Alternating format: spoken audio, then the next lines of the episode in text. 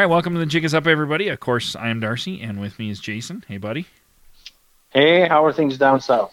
You know, it's great. I hear you're having some another beautiful second, thirteenth winter or whatever. What number of winter are you on? Yeah, uh, January the thirteenth, the 93rd or something like that. I can't remember. So good for you. It snowed up there. I'm happy for you. It snowed here on Monday, so yay. That's good. You know. Yeah, I think I think I'll get spring right about August. Yeah, well, just in time. Yeah, it'll be perfect. Um, hey, maybe there won't be that much flooding this year because it'll still be winter throughout most of the spring and summer. So you never know. Oh, we saved we saved the flooding for you guys down south. Yeah, yeah well, I, I, guess Siksika down here is actually on a state of emergency. I guess I think it was Siksika that I was reading the other day they're having massive floods out there. So, I, I saw that in the news. Not good. No. So it has begun. At least we're getting the, you know, so I guess there is some spring flooding and, and we're still getting winter. So, hey, that's fantastic. Um, Life on the prairies. Yeah. yeah. that's right. So I just wanted to, uh, I want to start off quickly by letting everybody, reminding everybody that uh, if you want access to exclusive interviews, exclusive content, and some really cool uh, rewards and, and, and stuff. For basically the price of a cup of coffee a month, if you head over to our Patreon account, you can uh, pledge up, and then you'll get ex- uh, exclusive access to interviews we've done. We we have a we're trying to get them out every Sunday, uh, so it's a great way to to get access to that kind of stuff and help us grow the show. So that's great. And for those of you who have uh, are, are, real big fans, we offer uh, some some giveaway items too. If you really want to become a, a partner of the show, and uh, we're winding down the month of April, so some of those uh, items are going to be going into the vault. And uh, for the month of May, we'll be rolling out some new rewards. Absolutely, and we're going to try to keep it kind of fresh and, and new every month. So, for the most part, uh, the exclusive content is kind of going to be one of those that stays, but yeah, keep checking it out, and there's going to be some cool things. We already have May, or um, yeah, I guess it's May. I keep thinking it's March, but it's uh, April now. we're going to have well, some. Only, re- only feels like March. Absolutely. So we're to have some really good stuff coming out in May. So just uh, be, be sure to check that out, and we'll have the link to our Patreon page uh, in the description of this episode. So now let's get into a show. Let's get the show rolling. Uh, I wanted Where to even start. Absolutely, there's so much to talk about. Um, I wanted to start off talking about uh, history in Alberta was made this past week with the swearing in of the first uh, Indigenous woman as a judge to the bench here in Alberta. Um, Karen Crowshoe is now a judge of the Provincial Court of Alberta. Yes, that's fantastic. Congratulations! Applause all around. So she broke the glass ceiling How of. How long in- did that take? Yeah. yes you know, only 113 years. Come on. Oh, it must take a long time for Indigenous people to make it through the, the legal training system. I guess so. Well, it is difficult when it's only been since 1960 that they were considered even human beings. So, uh, no doubt. but she she did break a lot of glass ceilings here. She's the first Indigenous woman to the bench.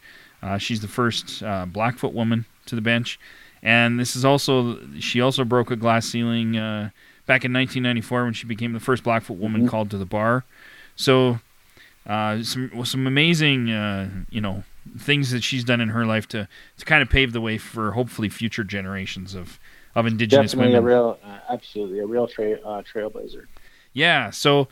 That's huge news here in Alberta, uh, and I actually found out the ceremony was conducted in Blackfoot with, and there was some some a prayer done, and then there was some a song perform uh, that was sung for her. So I thought that was really cool. That's something that I don't think you're going to see every day in a provincial court. Wow, that that's amazing. Yeah, we, didn't get to see that. Absolutely. Uh, and then uh, she actually she had a great quote that she she quoted a, a um, um, an Olymp an indigenous Olymp- Olympic athlete from 1984, and she said that the, the glory of one Aboriginal person is the glory of all Aboriginal people. So I thought that was kind of a fitting quote. I thought that was great. Mm-hmm. That's amazing. Yes. So our heartfelt congratulations go go out to her. Uh, definitely Absolutely. something to be proud of. Just 113 but let's years. hope it. Let's just yeah. Let's not make number two another 113 years. Yeah, exactly. I'm hoping that because she tra- she paved that path now, I'm hoping that we will see doors open for a lot of, uh, you know, young Indigenous up and coming lawyers here in Alberta, um, making really strong careers of things now. So, here's to hoping.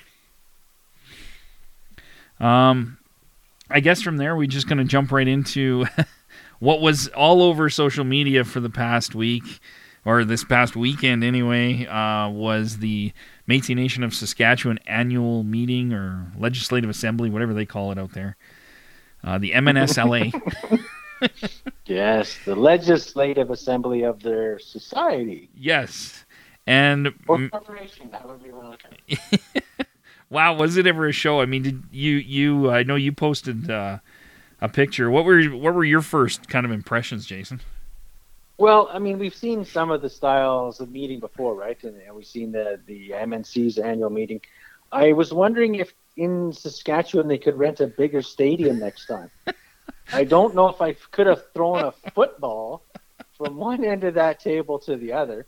Did they have carrier pigeons there to get messages out across there? I didn't quite catch that part. You know, it's funny. Even my daughter, she I was looking at the picture you posted, and she walked back by me, and she was like, "Hey, what's that?" I'm like, "Oh, they're having a annual meeting in uh, in Saskatchewan. This is the Métis Nation of Saskatchewan." And she looked at the picture, and she squinted real close, and she was like, "But you can't even see the people on the other side of the room. They look like tiny little dots." I'm, I just started laughing. I'm like, "Well, I, maybe it's bigger when you're in person. I don't know." I don't know. Well, if nothing else, I'm sure the uh, concert was good. It looked like they had quite the jumbotrons. And, yes. Uh, that, that was very nice, and the, the beaded podium stand. Yes. So it looked very flash. I just didn't understand the big, you know, uh, I didn't know if we were watching. There was a powwow ceremony going to happen in the middle with the dancers taking up the whole middle floor, but apparently not. Yeah, I don't know. Uh, I do know that I read a few comments. Uh, they had a lot of speeches from all the other provinces, and a lot of people thought that was really unnecessary.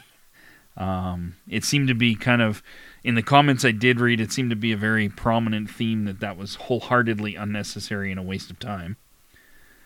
Well, I did see, I think it was, uh, I know our good friend from the Manitoba Métis Federation was there. Yes. And he, he spoke. Uh, I think there was the vice president of the Manitoba Métis Federation was the chair Yes. Uh, or one of the Swiss speakers. And uh, you and I's personal favorite, the grand poobah himself, was there. Yep. Although I did, I did notice conspicuously he was only wearing a baseball hat. Oh, oh, okay. Well, there you go. It must not have been official enough. well, maybe in Saskatchewan that hat doesn't fly. So That's you right. You gotta put on, you gotta put on the traditional Métis baseball cap. Yeah, yeah. And I, I do. We could be listening to our show and realize that hat's not in fashion anymore. yeah, yeah, I'm sure that's it. Uh, and Although I, I, am not sure anybody should take fashion advice from us. No, I, I wouldn't say so. I would say chart your own path on that one. Um, After all, we have. Yeah, yeah we certainly have.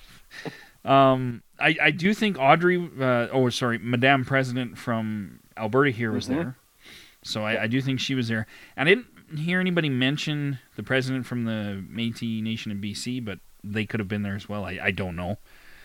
Yeah, that one I don't know. but it, it seemed to me, um, from the comments I read, that they had spent more time doing the opening uh, speeches from all of these other places, talking about how wonderful and awesome and just fabulous life is everywhere else except Saskatchewan.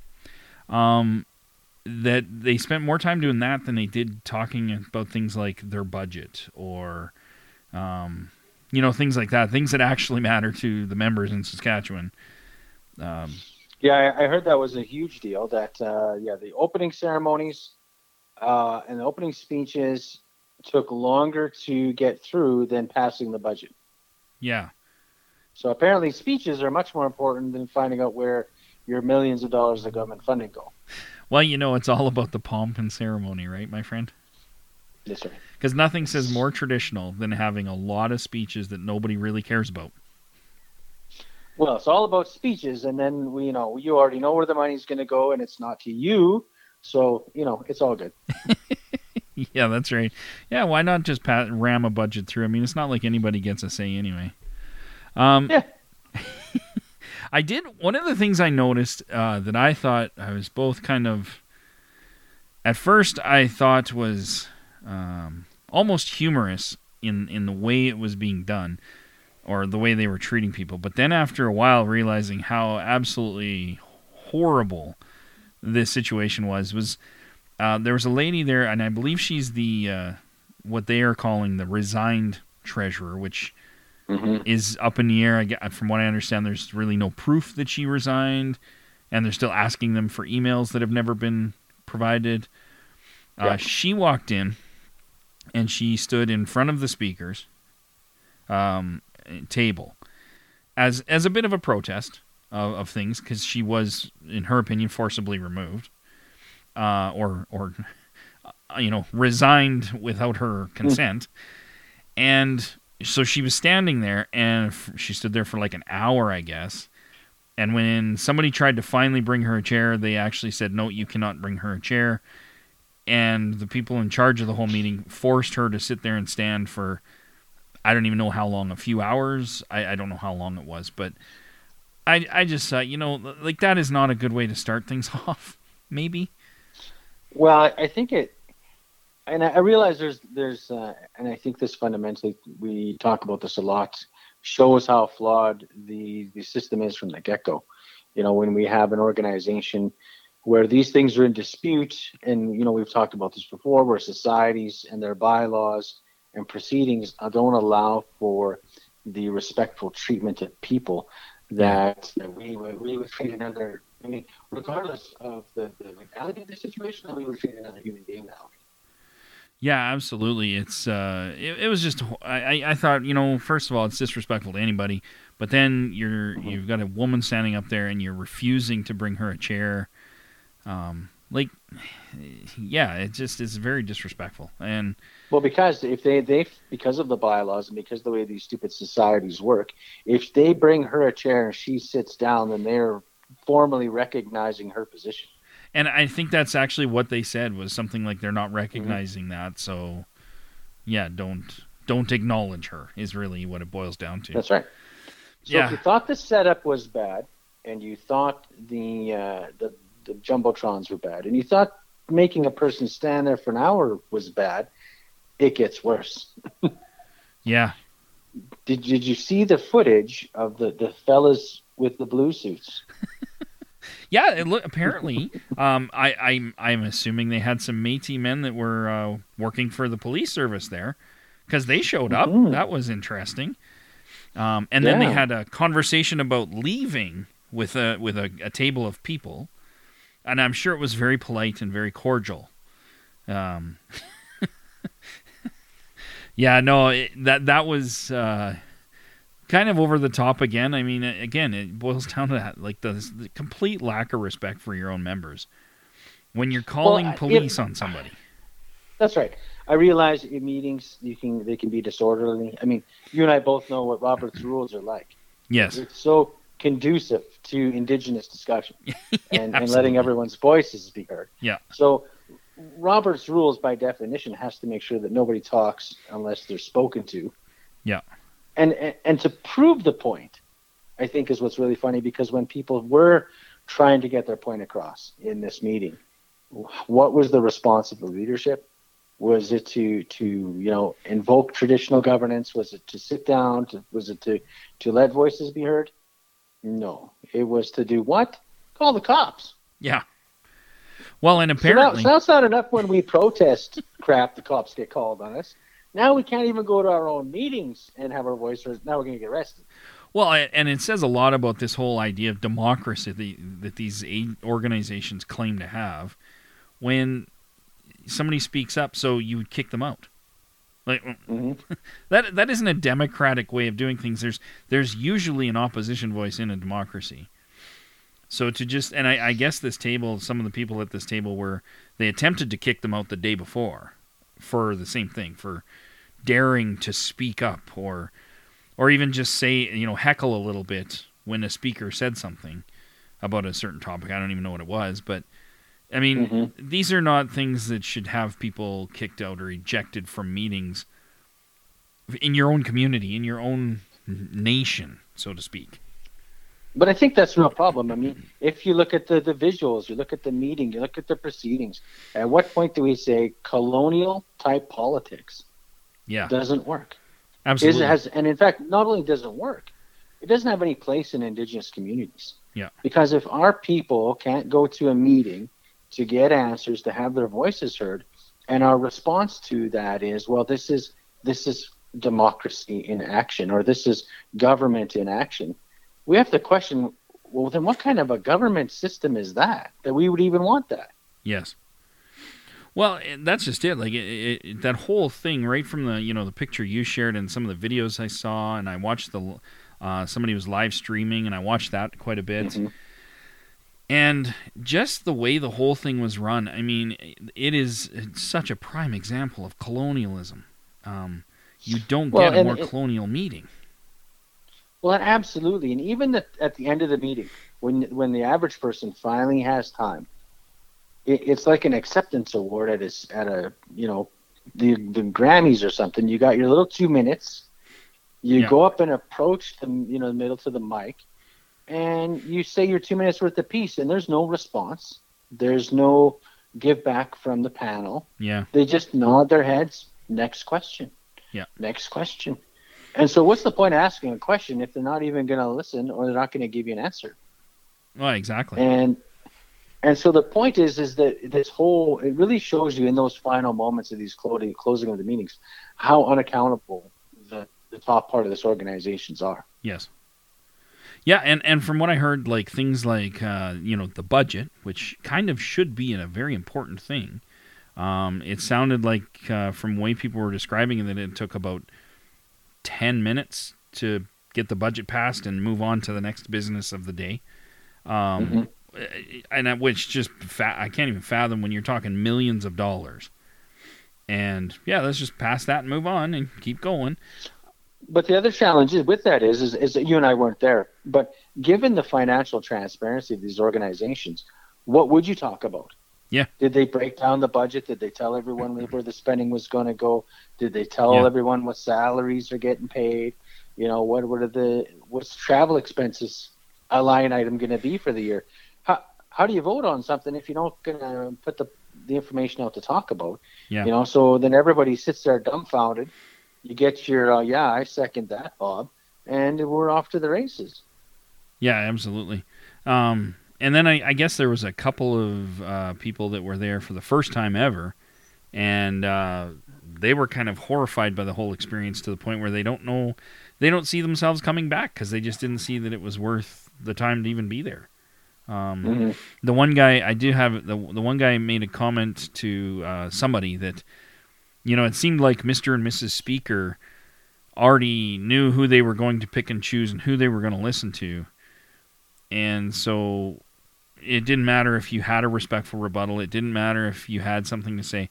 You they were people were cut off. They were uh, they cut off local presidents of, of their locals from from speaking and just got on with the order of business um, because they'd already heard from Mhm. who they wanted to. So it sounded, and and this was these guys saying that you know it was a very it was more of a dictatorship than anything.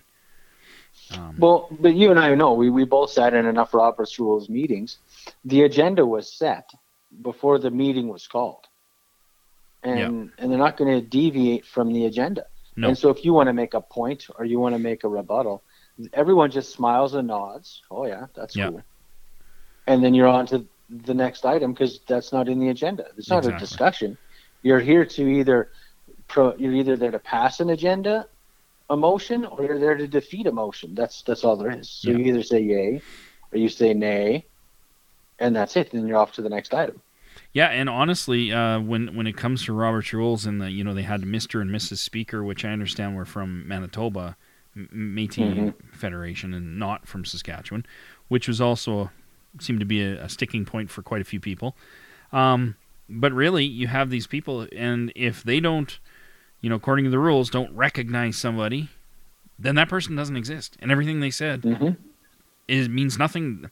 It's like you're just talking to the air. So, Yeah.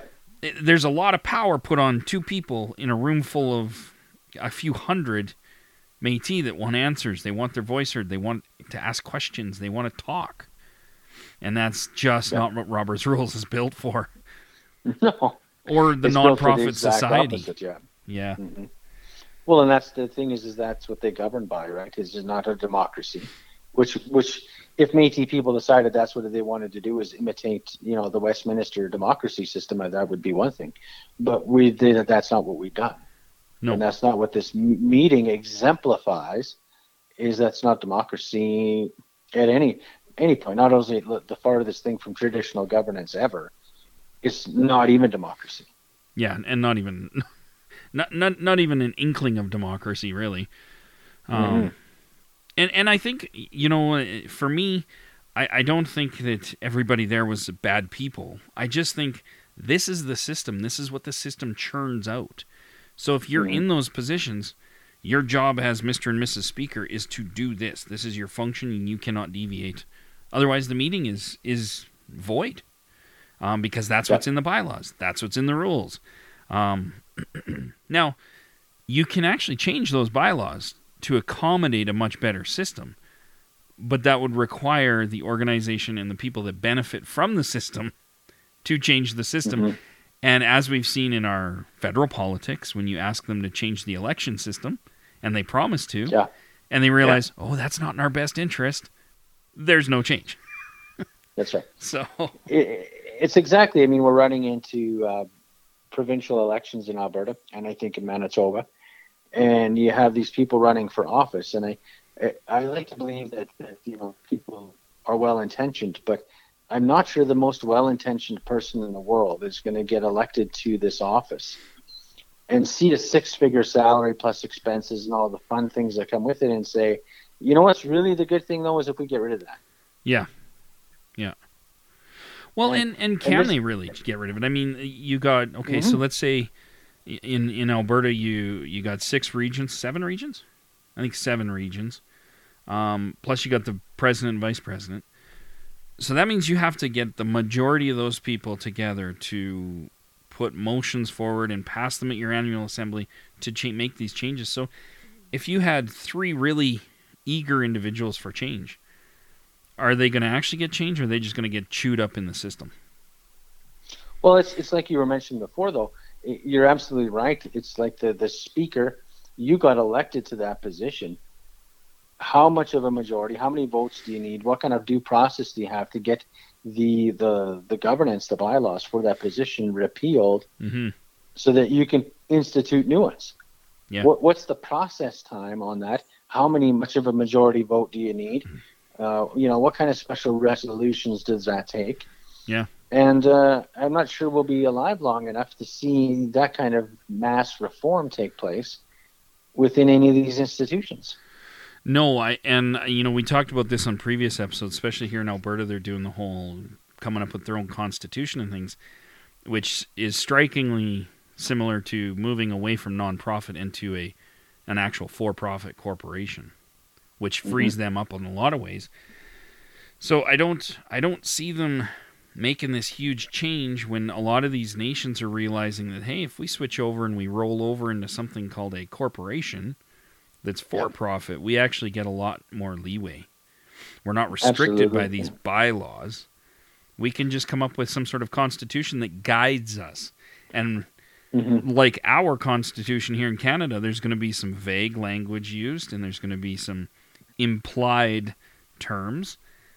And so then what you're going to have is years of fighting. Well, does that violate your constitution? Does it follow the constitution? Well, now we have to have Mhm. lawyers involved to fight our own constitutional battles. Like, Yep. you're going from you know one trench to the next trench, but you're still sitting in the mud no matter which one you're sitting in. Well, I really don't think people understand that because um, I think the language that the MNA and these other organizations are using by is very misleading. When we talk about citizenship and we talk about uh, you know constitutions, those things talk you know make us feel very much like a nation. Yeah. But you can't have a nation within the nation of Canada. Yes. It's illegal. Yeah. So, what are we really talking about if the government of Canada is not allowing us to be a free, independent people with our own constitution, governances, and laws? Then what are we talking about? Well, you're absolutely right. It's a corporation. Yeah. And I think people need to wrap their heads around what is a corporate mandate, even if you want to call it a constitution, what's a corporate mandate versus societal bylaws? Yes. And I think if people did their homework on that, they would be startling. It'd be startling. They might really wake up and go, wow, this is not a good deal. Well, yeah, because the, the one thing about the society bylaws is they are actually legally binding. Um, the government has to approve them. And once they're approved by the government of Alberta or whatever province you're in, those are legally mm-hmm. binding. And you can actually yeah. take the society to court for violating them. Now, a corporation's, I guess, rules that governance it entails, policy, yeah, yeah, it well, it's, it's, a governance policy, and and that's your you know code of ethics and these yeah. things that are talked about at a corporate level, um, are really at the whim of the electorate or what we would call the investors in the incorporation. Uh, and that can change from time to time and be a much more fluid thing. Uh, never mind the levels of bureaucracy that are allowed within a corporation through boards and subcommittees yeah. Uh, and such, as much as funding will allow. There's a lot less restriction. I mean, we're already looking at the uh, these uh, societies who are paying salaries to board members.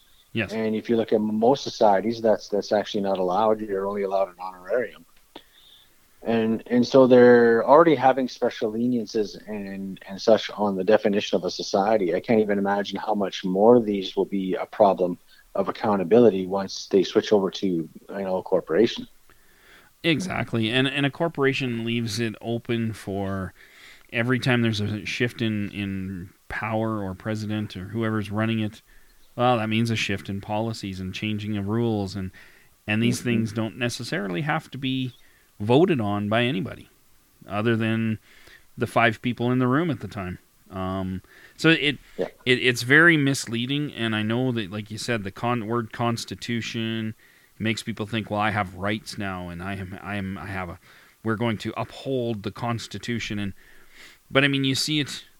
Look at our Constitution of Canada, and that's actually a legally binding document and how many court cases have we had to have from Inuit, First Nation, and Métis people throughout its history yeah. just to make the government live up to what it said in the Constitution. So translate that to a, a, a nonprofit or a corporation that has a constitution.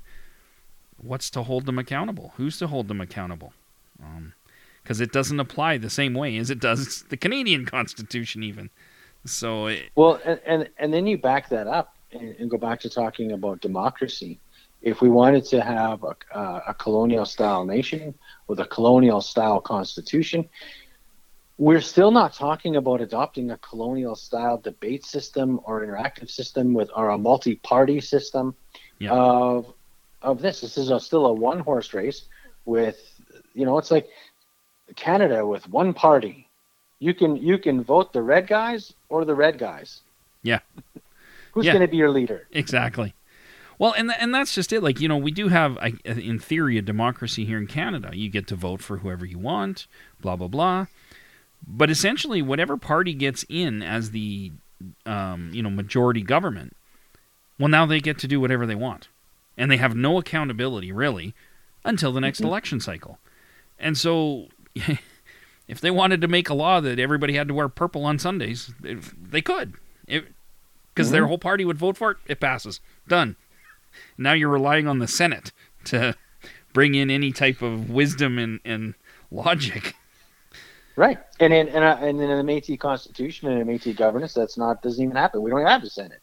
Yes, we well, and we don't have a, any form of real government. We talk about democracy. When you use that word, it makes us feel good. And I think the problem is we're using a lot of words that make us feel good about life, but they don't really have any meaning. Yes. And, you know, this ties into, I guess, the next topic we were going to talk about, which was mm-hmm. the money.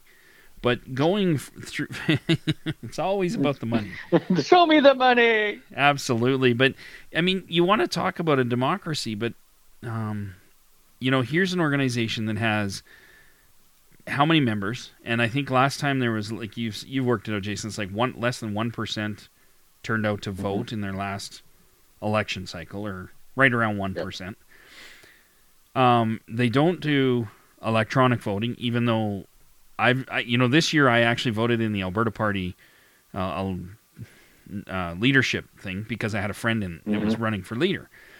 Uh, and it was all electronic. It was done on my. I did it on my phone. It was fantastic. Mhm. It took me like three minutes, and Mhm. yet you know these the Métis Nation isn't there yet, and you know you want to talk about a democracy. You can't have a democracy with less than one percent voter turnout, and you do nothing to to deal with that. Um, Well, and it, you know, you talk about this, and you can go on Facebook, and I had a little bit of a discussion about this just today, with elections coming up, is talking about early, early ballot boxes, talking about uh, where they're held, who's watching them, you know, voter turnout, how come last time polls closed early, blah blah blah, Yeah. voter fraud. The the problem is is Métis people only constitute, if you took it at the census value, 114,000 people. There, the MNA has thir- oh, just over 30, what, 33, 34,000 members. yeah, And those members are spread over a geographical area that's twice the size of England. yes, How are you supposed to get voter turnout other than in Edmonton and Calgary? yeah, absolutely. I mean, I'm not driving three and a half hours to go vote for the Madam President. Well, and then where they have it is not in a you know um, a location that any is accessible to most of the province. Um, Mhm. And I know that they do. I think they put ballot boxes up in their regional offices, but I don't know if Mhm. that's for the whole provincial thing or if it's just for that regional or it's all both. Um, but the truth is, is okay. You have one ballot box in Calgary now. Mm-hmm. Calgary's 1.3 million people. For some people to get to that ballot box, who would be voting in this region, uh, it could be that's like an hour car ride just to go across the city, and depending on traffic and accidents and snow Well, and like but but let's but let's break that down a little bit. There's what 16,000 Métis people that live in Calgary. uh, yeah, I think it's 16. Uh, I think in the Calgary area, I think it's 25, but yeah, let's say 16. Okay, so so in the greater metro area, they put the ballot box in at the office, and and we all know that Métis people are fairly well off, even in Calgary. Everybody owns their own car, hmm and everybody can drive themselves. Absolutely, yeah, yeah. You know, so I mean, that in and of itself is we're talking about a huge barrier, a Yes. huge access barrier, based on the fact that we put an expectation on Métis people to get out, engage, and vote, and then we say, well, we'll pretty much make it impossible for you. Well, and, and and that's actually a really good point that I never even thought of until just now. When I when I think about where the location is for the Métis Region Three office, um, it's not close to any C train line, so your public transit is difficult at best to get there, unless you're Mhm. willing to walk quite a distance. Um, Mm-hmm. so there's that, uh, and the actual office itself is nearly impossible to see from the road because they've allowed all the trees around there to overgrow the front of the office. So the Métis Nation sign itself, you can't even read from the road. Um, I know I was looking. I live literally five minutes away from their office, of driving, and uh, I went looking for it one day. I've never been there, and I was looking for it, and it took me four passes by it before I realized, oh, that's the Métis Nation office. and I looked, I looked dead on at it about four times. So, you know, and, and there again, so I never even thought of that. Uh, you know, I'm glad you brought that up. This whole barriers to getting there. I mean, there's no Mhm. transit. It's hard to find. It's in one quarter of the city. It's in the, up in the northeast. It's it's hidden. So yeah, Now, yeah, how, how are people and- even yeah, going to exactly. get there? And then multiply that now when you're in the rural areas. So Yeah, it's no it's no wonder voter turnout is abysmal. But like you had mentioned before, in this day and age, when your budget is six million dollars a year, like it is in Alberta, I'm pretty sure that somewhere in there you can find money for downloading some election software. well, especially when you consider how much money they get for governance, which Mhm. I would think an election is part of your governance. They get a, a few hefty millions just for governance alone.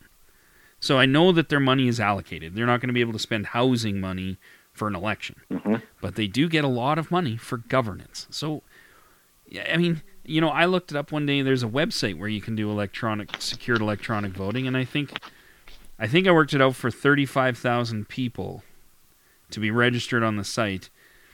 It would have cost, I think, some. It, it was less than ten thousand dollars.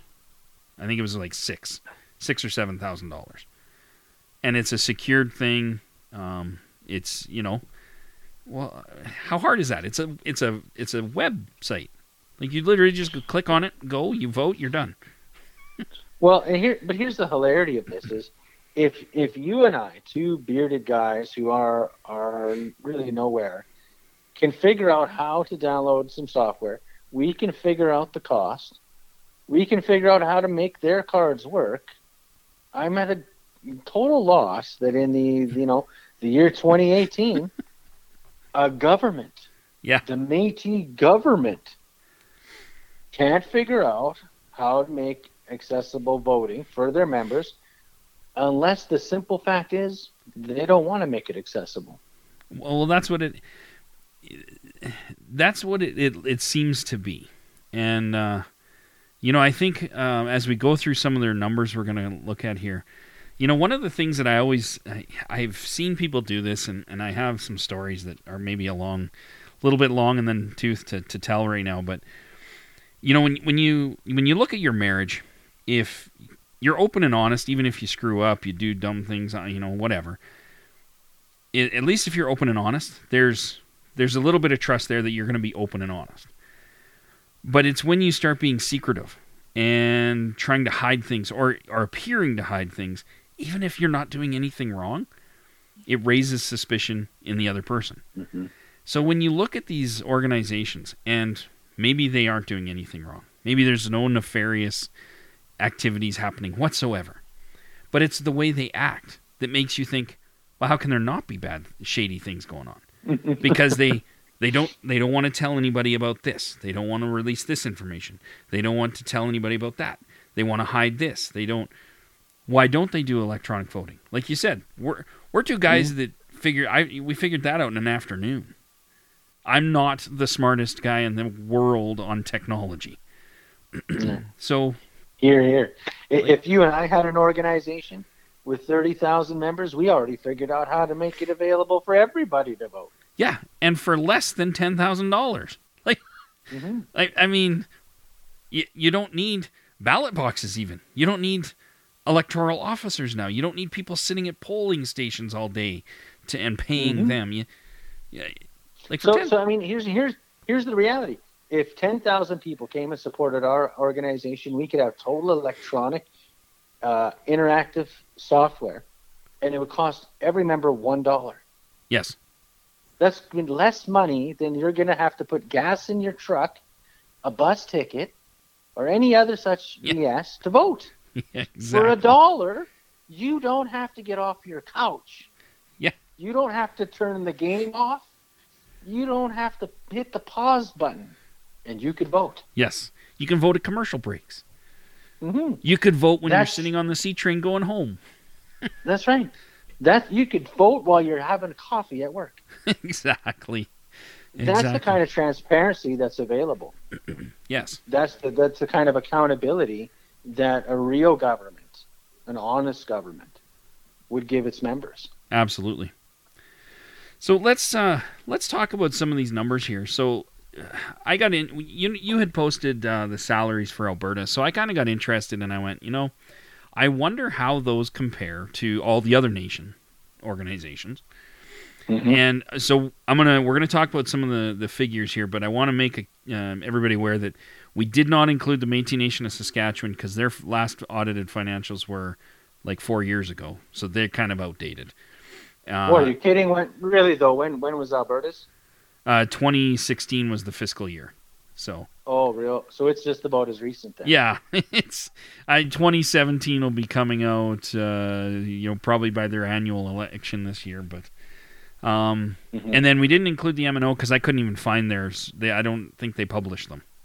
On they're- more uh, transparency. exactly right. That I I scoured their website, so unless I'm completely out of it, I I could not find them at all. I even Googled it- them and I couldn't find them. Well, if somebody does find them, I'd still like to see them. They can Oh, send I'd, it to I, us. I'd love to see theirs. Um, so really, we have the Métis Nation of BC, Métis Nation of Alberta, Man- Manitoba Métis Federation, and then the the Grand Council, the the you know the Fire Lord Council there, uh, the Métis National Council. The Mr. Man with his presidential seal. Absolutely. So when I look across all of these, we only I only looked at a couple of things indicators because I thought these were the ones that really stood out for me. But overall, the overall revenue for these organizations, so the four I mentioned, was Mhm. a little over forty-two million dollars. Um, So forty-two million dollars spread across four organ, four or five organizations. four, yeah, spread across four organizations. Now the Mhm. bulk of that, over half of that, was from one, which was the Manitoba Métis Federation. Um, they had revenues of almost twenty-seven million dollars, while everybody else, you know, Métis Nation of BC was fifty-seven or five point seven million. Alberta was six point two, and the MNC was three point four. So, um, so uh, the other ones weren't. I mean, they weren't huge. I mean, we're talking a few million dollars, but Manitoba, man, they're really doing something good. Well, if you're especially if you're looking at a, a per capita basis, the uh, Right. Manitoba guys must be really doing some some hefty lobbying, because uh, I don't really think they got half the Métis people uh, population wise as Alberta does. Yeah, like I think they have somewhere between fifteen and twenty thousand members. Was the last Yeah. numbers I heard. So now they they did have the highest revenue, but they also had the highest salaries. Now I don't know how many people they have there, um, but thirty, I would say thirty, almost thirty six percent of their revenue was spent on salaries, which was Is that direct? Is that direct salaries or dra- salaries plus expenses?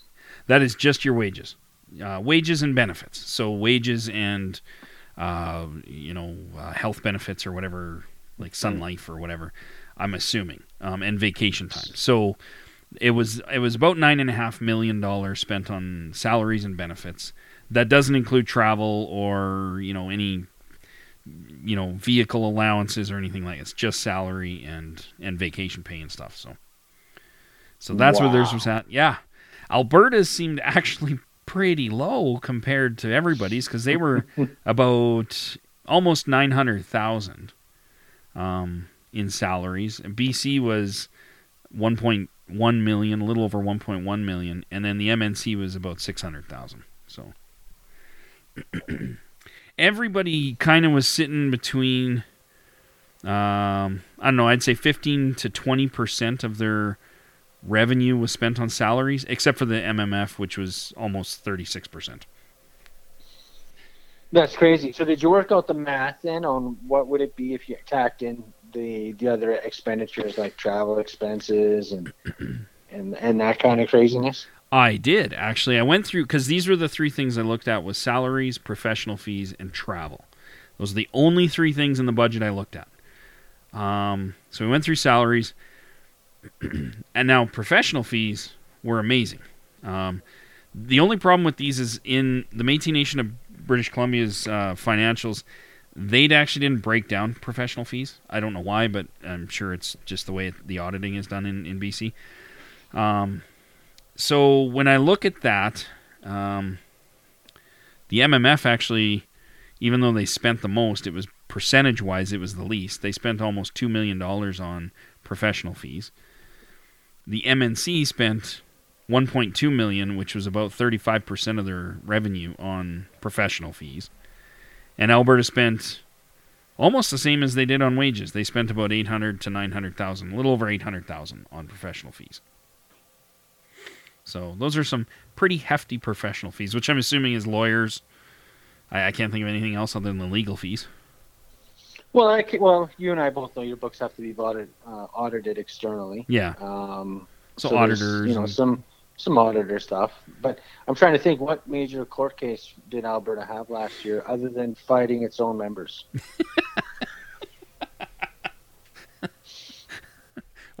well, you know, that's important too. So, uh, I mean, I mean, hey, if that's where the budget's going, is to fight your own members in court. You know, Yeah. a good way to spend. You know, what eight was that? Eight hundred grand. Yeah, 800 grand. Yeah. Nice. Uh, Now, this is the next one is travel, and this is the one that I I love this one because uh, I cannot understand how these guys um, travel around. Um, so I did it two ways. Overall, uh, obviously the MMF spends the most, with the MNC coming right up behind them. And again, the Métis Nation of BC, their audited financials didn't really lay out travel. So Alberta was sitting about 300,000 in travel.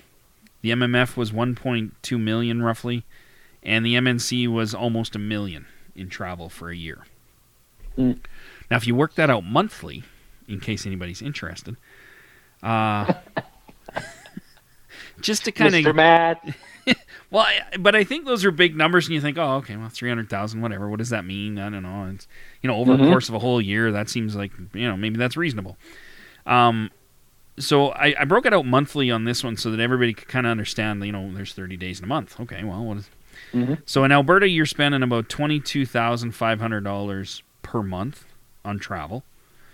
Um, the MMF is spending almost hundred thousand dollars per month on travel, and the MNC is spending almost eighty-three thousand dollars per month in travel. Um, so that's those numbers seem awfully high to me. I travel a lot for my job. I go to Fort McMurray. I'm in Fort St. John, Fort McMurray, down into Kindersley. I go all over the place, all over northern Alberta. I guarantee you that if I was traveling for my job, I wouldn't hit those numbers if I was traveling every five days a week. Well, I mean, here's the good question. So, how much did Alberta spend? They're spending about twenty two thousand five hundred a month. I'd like to know if uh, our listeners feel that they're seeing their representatives twenty two thousand dollars a month. Well, that's just it. Um, now I realize that you know you look at the province of Alberta; it's a very large landmass, but realistically, that top half of the province isn't overly populated. Um, so you might have a trip or two to Fort McMurray, um, you know, Grande Prairie, Peace River, that kind of thing. Um, but most of your travel is going to be Edmonton, Calgary, Southern, like basically Edmonton South. And I just don't think it's like you could. I don't know. I mean, um, unless you're spending a lot on numerous people, it seems like a, a very high number to have twenty-two thousand. Well, I'd like to. Exactly. That's what I don't understand. I mean, how many times was an MNA representative up in Ship Lake or up in Fort McMurray or you know what are they doing? Does does no one drive anymore? We only charter our own personal flights. Is that what's going on? Well, that's just it. And then if you drive, like, uh, are they paying a huge amount for per kilometer benefits or? Um, I mean, and the, the thing that really bothers me about these financials is okay. So we got this twenty two thousand five hundred for travel in Alberta, but what is that? What is is it? Mm-hmm. Is it, you know, it, will say like accommodations and meals. But, okay, well, what kind of meals? Like, how do you see the receipts? How do you see the expense accounts? Because I know I can go find my MLA's expense account, I can find my MP's expense account on their mm-hmm. website. And it breaks it down. Like for the month of March, here is what they spent. And mm-hmm. you can actually scroll down and see the actual receipt. So he went to the gas and sip and got a Slurpee, and you know, like, yeah. Well, where's that I same care.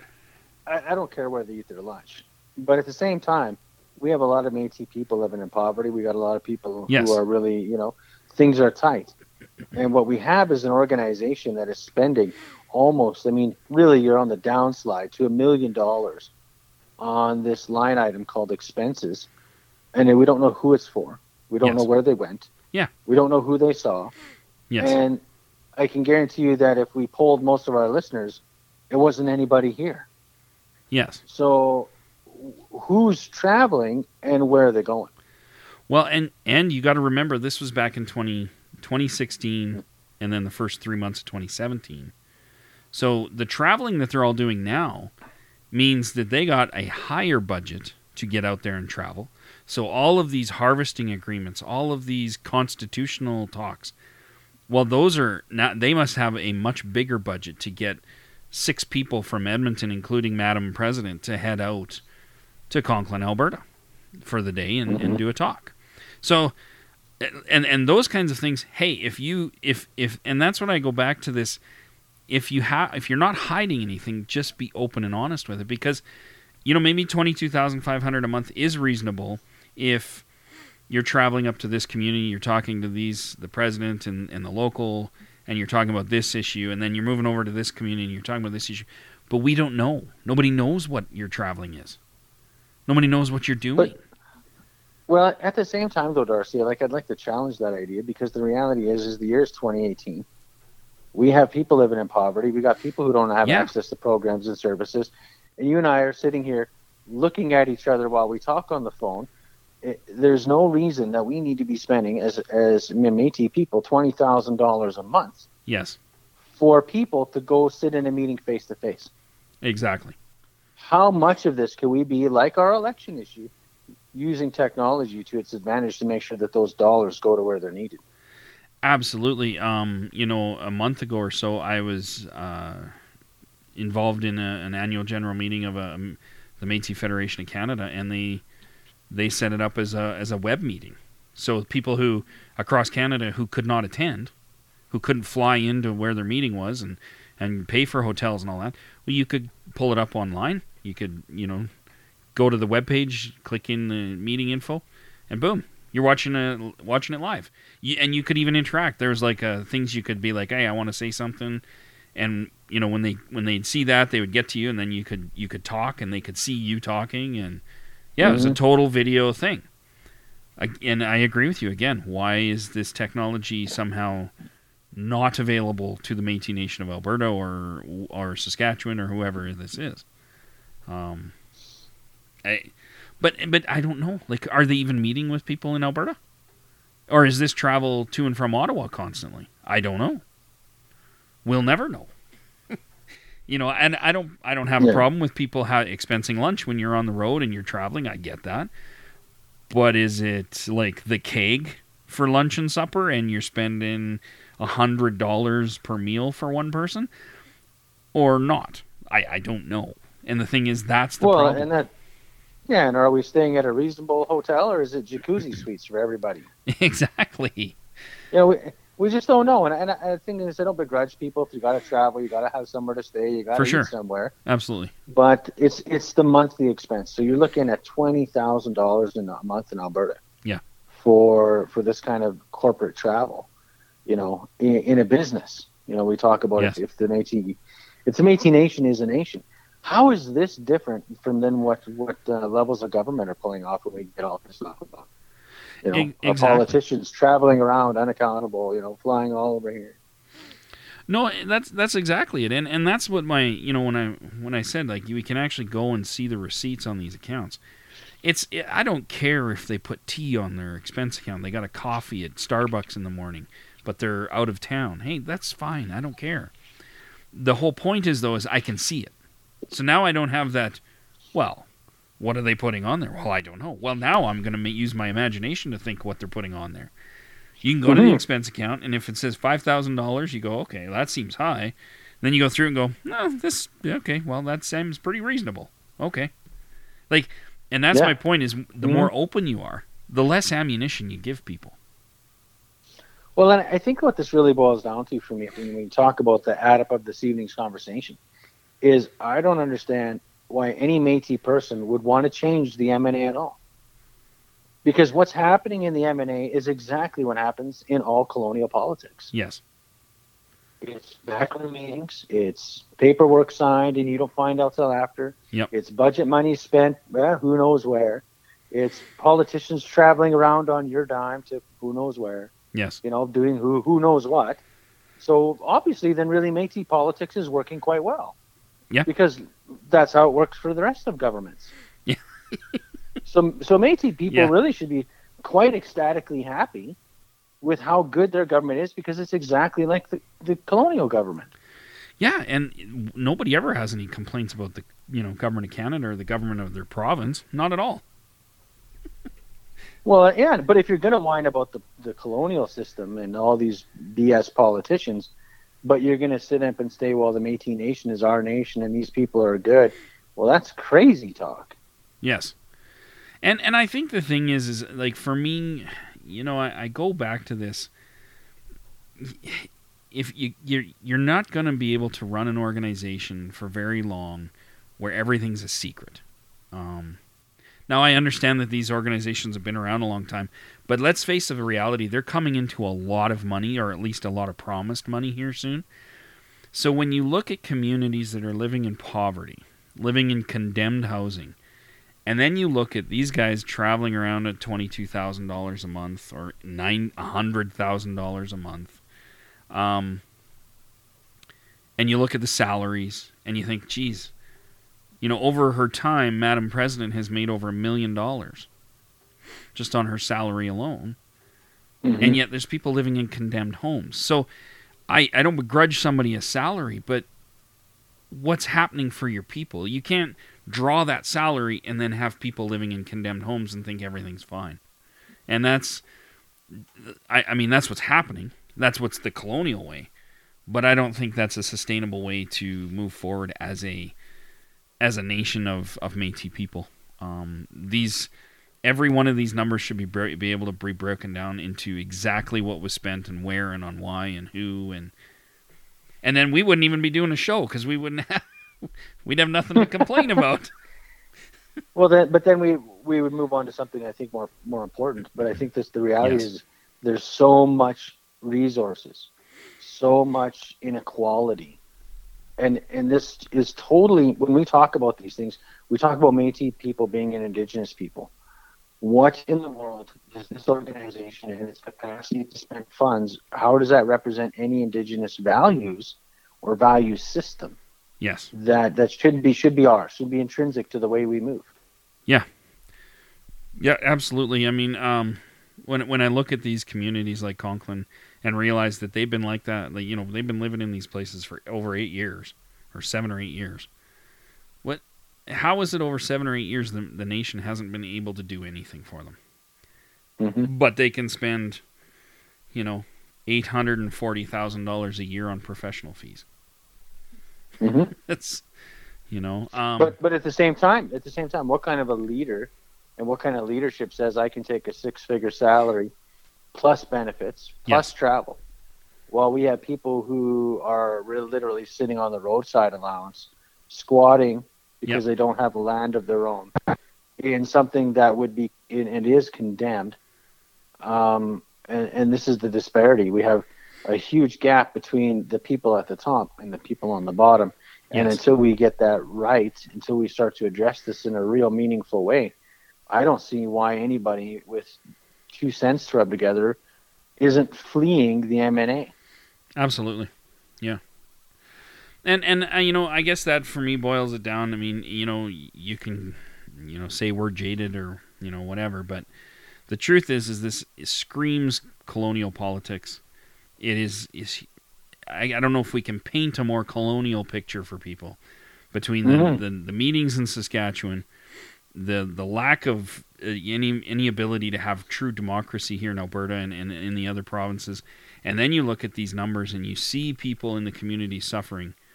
Well, the few really benefit. Guess what that is? That is the colonial way. The few benefit while the other people suffer the most. And yep. those with the least suffer the most. It, it's not an equality system. And I, I really think the time is over to stop stop talking about let's reform the system. You know, get involved and reform the system. The Métis Nation of Saskatchewan proves the whole thing went defunct. They had the chance to build it from the ground up. Yes. The organization. I mean, what was the biggest pet peeve out of that? Is that the head office, the MNC, is in charge. The parent organization is in charge. It has dictatorial power and meeting power in the Métis Nation of Saskatchewan. Yes. There isn't the ability to reform. And if we're going to reform, how much longer are we going to let people sit on the roadside? How much longer are we going to let them sit in poverty? How many more people have to stand in a meeting and be denied, denied a place to sit and be humiliated? How many more hecklers or dissents have to get the cops called on them before we realize this system has run its course and it's time to do something different? Exactly. Absolutely. Well said, my friend. We are uh, hitting the hour mark, so I think we'll leave it at that. Um, you know, guys, if you have any uh, questions or you have any comments about what we've talked about tonight, make sure you send us an email at mateypodcast at gmail.com. And I just want to remind everybody that uh, we do have that Patreon account. So if you want to get exclusive uh, access to to interviews and, and some, some really cool episodes that are only available to our patrons, head to the link in the description and check us out. And uh, I think for Jason and I, we're both done ranting tonight. So until next week, until next Tuesday, I hope everybody has a great week. Go be a great ancestor. And until then, the jig is up. You are the spark that's starting a fire that will spread across this land. And it will be a fire that doesn't burn, but a fire that cleanses. A fire that ignites in our hearts and creates light. No more living in darkness. Our time